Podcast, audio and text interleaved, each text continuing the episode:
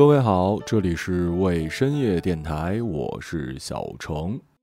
村里有个姑娘，她叫小凤，长得好看，她又善良，一双美丽的大眼睛，辫子粗又长。之前在节目里说过。我其实很长一段时间都处在一个很自卑的状态。上高中开始，因为自己普通话不好而自卑；后面读大学，因为家里没钱自卑；毕业了，因为本科学校不好自卑。我甚至在很长一段时间里，因为乡村爱情大火而对自己是一个东北人自卑。直到我因为工作，因为播客实现了自我价值，摆脱了这种。别人知道后会不会瞧不起我的心态之后，现在闲着没事看乡村爱情的次数直线追赶我曾经最爱的铁齿铜牙纪晓岚。以前南方朋友问我：“你们东北真的跟乡村爱情里一样吗？”我感觉特丢脸，但我现在会特骄傲的说：“是啊，淳朴吧。”以前人家问我哪个学校的，我就说四川的一个不知名的小二本。我如今多少次在节目里宣传我可爱的母校乐山师范学院。以前生怕别人觉得我没钱，但我现在可以坦然的笑着承认自己就是个穷人。最最重要的一点改变是，曾经我很怕别人知道我是村里长大的。今天我要专门做一期节目，夸夸我从小长大的那个村儿、那个镇，我农村孩子的快乐童年。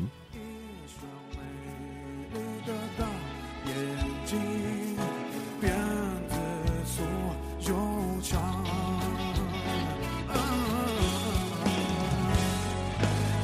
谢你给我。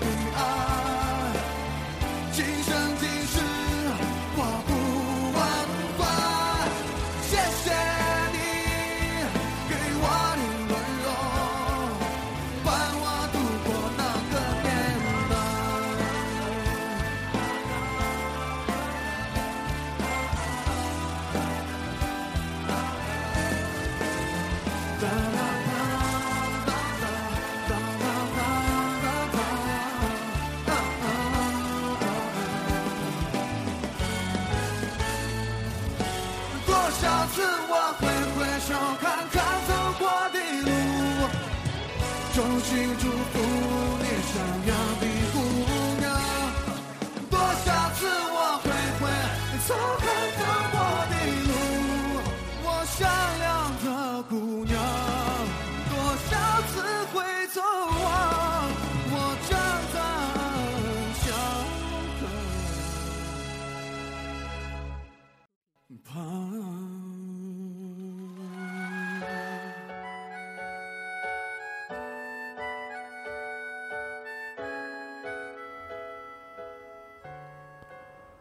既然标题是“村里有个姑娘”，那我就先来说说我们村的姑娘吧。我的故事你们都听过了，之前说过一个我的青梅竹马，我们俩实际上呢是相互看不上的。还有过一个喜欢我的女孩，家里有钱，带着我去买过一个呃插磁带的随身听录音机。因为晚熟，我自己关于村里姑娘的记忆呢就这两个。但我今天想讲一个我小学同学和一个姑娘的故事。他们俩在小学三年级就已经确立了恋爱关系。没错，在二零零一年的东北农村，两个九岁的小朋友就开始谈恋爱了。男生呢叫小哲，女生呢叫小凤。在我们东北啊，不流行说男女朋友，我们都叫处对象。也不知道从什么时候开始，也不知道哪个同学传出来的。说小哲跟小凤处对象了，甚至在很长一段时间里，我们这群小孩儿也不知道处对象到底是啥意思。我的理解啊，就是他们俩的关系特别好。神奇的是，这个谣言并没有让当事人感到害羞或者是给予否定，间接的默认了这个关系。还是那句话，在我们东北，比东北老爷们还虎的，那就是小仙女啊！这一点从小就体现出来了。小哲跟小凤在学校的交流确实非常多，但不是甜蜜的。通常呢是小哲下课挑衅小凤，小凤回两句话之后直接出手。小哲算是我们班最帅的男孩，家里呢也比较有钱，无论是这个衣服啊还是发型都是很讲究的。尤其是我们那个时候都是留着寸头，他留了一个小锅盖头发，特别帅。所以每次小凤就会毫不留情地抓住他头发，然后开始浑身掐呀。多年之后，我理解了为什么很多大哥都留寸头或者光头，原因就是我打不过你没关系，但是不能让你薅着我头发，那太丢人了。我们几个小男孩呢，经常讨论的问题就是小哲这头发，你说每学期得被薅下来多少啊？小哲身上每天得有多少块淤青啊？当时我就觉得，以后我一定不处对象，因为太疼了，处对象太痛苦了。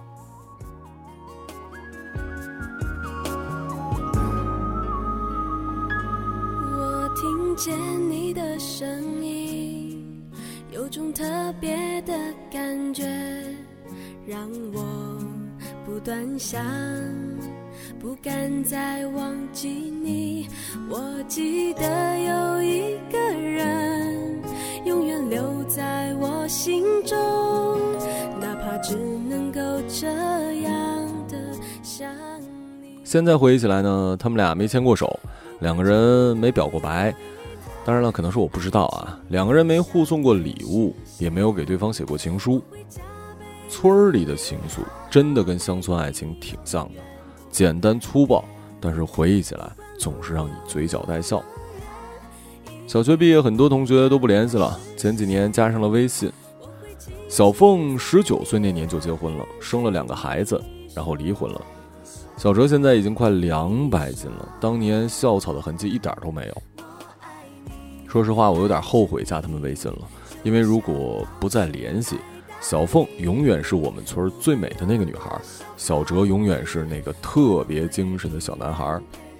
后来大家搬离了村里，似乎也把曾经的自己丢在了旧时光里。只要能让你开心，我什么都愿。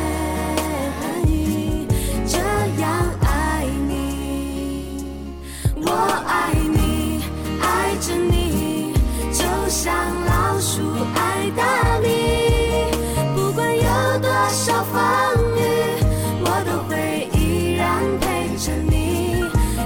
想你想着你。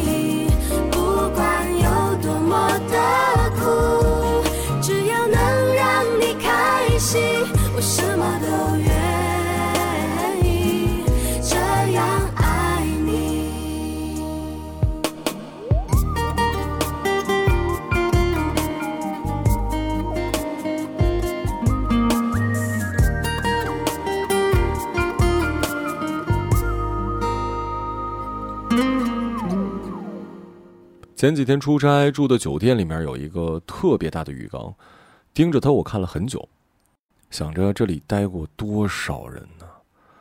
我虽然算不上是一个有洁癖的人，但起码还是一个干净的小伙子呀。最后还是选择冲个澡算了。洗澡的时候，有人喜欢唱歌，有人喜欢听歌，我是喜欢胡思乱想。突然就想到了小时候在村里洗澡的事儿。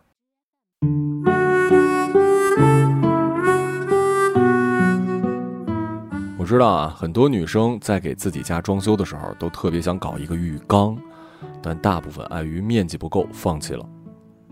我们村儿那最开始都是泡澡的，只不过装水的那个器皿叫做大红洗衣盆儿啊，现在都是热水器给水升温。我们可环保了，纯太阳能的。夏天的时候，只要电视天气预报说明天晴天。奶奶就会在第二天一大早把仓房里的大红盆拿出来，拿到井边压满满一大盆的水。东北啊，跟南方不一样，天气预报说是三十度，恨不得全天二十四小时都这温度。我们那儿报的最高气温只有中午到两点左右才会达到，其他时间温度是不会那么高的。这也是为什么要一大早就压好水放在太阳底下，等到下午两点，气温呢还保持着二十五度左右。爷爷就会把我拖得一丝不挂，然后带到院子里。要知道，通过这种方式加热一盆水，虽然很环保啊，很低碳，但是温度提升的效果没有那么明显的。现在想来，顶多也就是用手摸着温乎以上的温度吧。这样的水温，你让我进去，实在不是一个愉快的活动啊。当然了，赶上某天特别热，还是很舒服的。那么这个温度呢，其实是不存在泡的概念。爷爷通常就是把我浑身沾上水，就拿出一块钱一个的搓澡巾，特别粗糙的那种啊，不管你疼不疼，就开始给你搓。大家都知道，你在热水里泡十多分钟，那灰下的快啊！想象一下，在一个五十度左右的温水中只待了三分钟，怎么可能下泥儿呢？而且这个用户体验极差，爷爷脑子里没有这些想法，不下泥儿，说明什么？说明搓的不够狠呢。这项活动经常是伴随着我的鬼哭狼嚎中结束的，这被我称为童年洗澡的一点零版本。而随着我越长越高啊，那个听说在我爸小时候就给他洗澡的大红盆呢，终于装不下我了，也有了一点羞耻心，直接在没有任何遮拦的院子里一丝不挂洗澡这事儿，我开始抗拒了。爷爷家迎来了一个新的洗澡神器——太阳能淋浴。爷爷纯手工用木板做了一个洗浴室，啊，那么最重要的问题来了，这个热水怎么搞啊？肯定不可能有现代科技的什么太阳能热水器啊，但是你要相信劳动人民的智慧，尤其是最底层劳动人民的智慧，那是无穷无尽的。村里没有卖热水器的，但是有卖热水袋的，不是我们暖手那种小热水袋啊，而是那种五十公斤大米白面规格的，呃，橡胶材质的纯黑色热水袋。这个东西呢，就放在 DIY 淋浴室的棚顶，黑色吸热，加上橡胶这种保温的属性，夏天晒一上午，水温远远高于1.0版本的大红盆。但是有一个弊端，那就是没法加凉水。赶上今天天气热，放出来的水呢是特别热；赶上今天天气一般的话，那么你连当初1.0版本不行烧点水往里头加的操作都没有了。有了水源啊，下一步就是怎么让它流出来。现在的花洒多大的都有，可以调节水压的强度啊，水流的密集程度。我们当时那花洒呀，更像是喷农药的那种小头，大小也就是成年男子一个拳头的样子，并且无法调节水压，压力取决于你洗的时候暖水袋还有多少水，水量大那压力就大，而且这还有一个很大的问题，那就是上水。现在热水器呢都是自动的从自来水里补充，我们的热水袋是没有这个功能的。一个热水袋最大输出量可能也就是两个人洗澡，所以每次最后那个人就很惨的，因为第一个人呢温度又高，水压又大，洗完了还不用上水；第二个人呢温度下来了，你还得加快速度，稍微慢点儿，你这边打完洗发水还没冲，热水袋没水了。最惨的就是洗完澡，你还得用水壶一遍一遍往暖水袋里补水。所以啊，自从大红盆下岗之后，家里一到夏天，谁第一个洗澡，那是竞争非常非常激烈的。我跟我哥曾经相互算着里面的人洗到一半，就在外头把这个管子给掐住了啊，或者就是呃，先进行一场决斗，赢的那个人才能成为第一个洗澡的人。无论是村里洗澡的一点零还是二点零，跟现在的洗澡环境是没法比的。可是我真的觉得，在大红盆里，自己看着远山吹着风的感觉，好爽啊！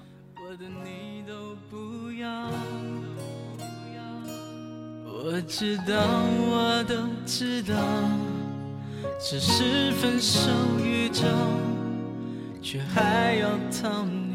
不停的笑，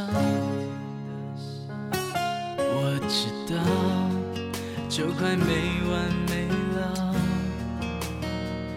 你对我的好都来不及回报。你知道我不知道该用什么计较去换每一个天黑的拥抱。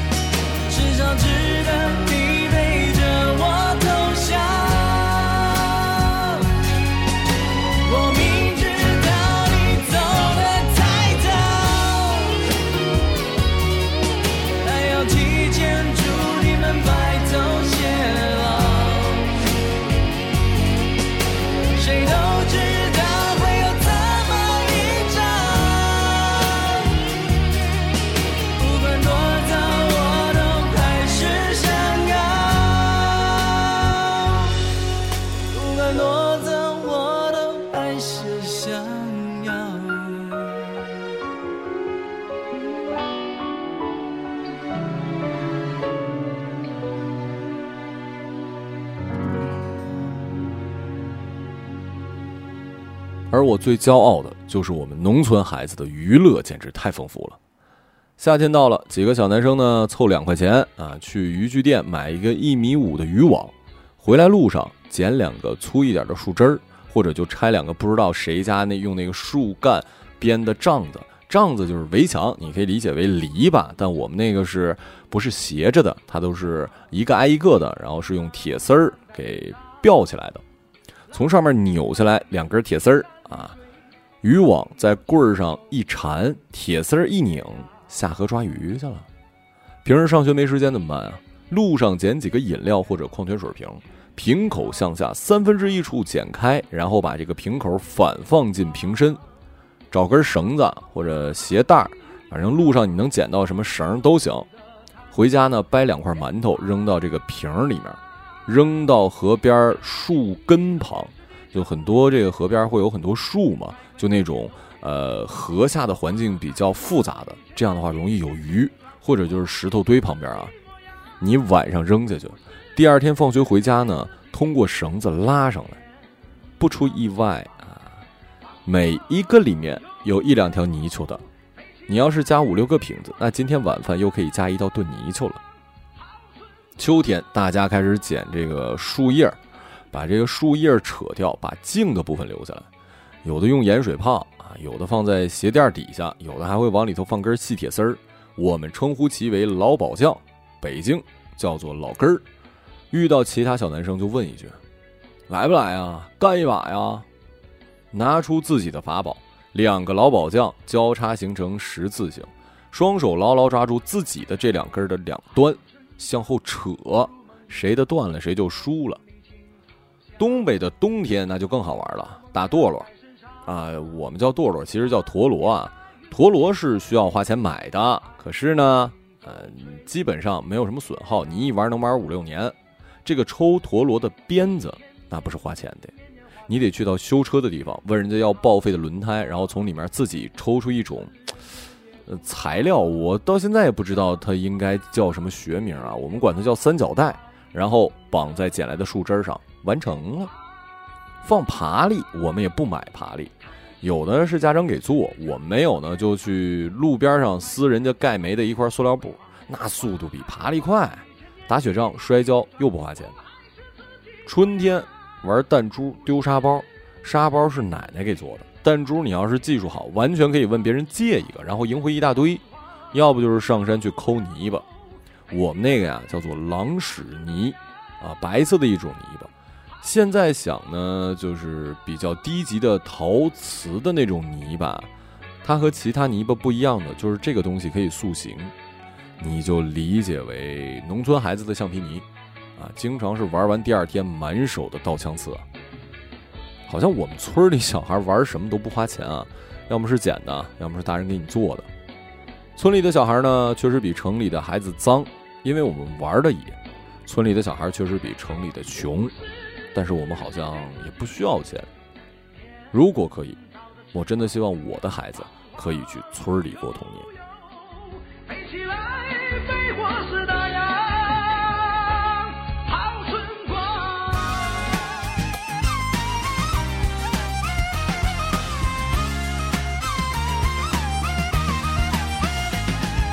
我的老家还就住在这个团里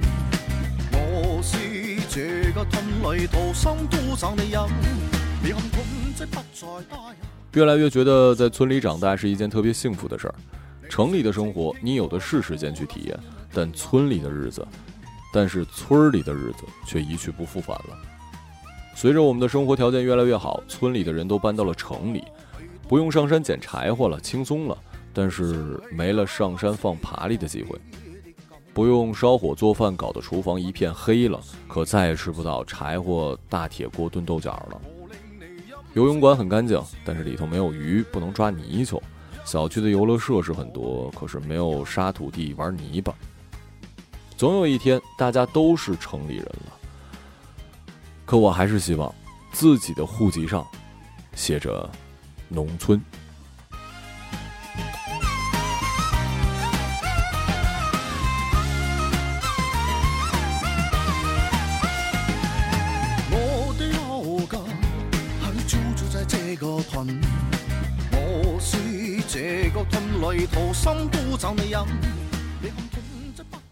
这里是为深夜电台，我是小程，时间不早，睡吧。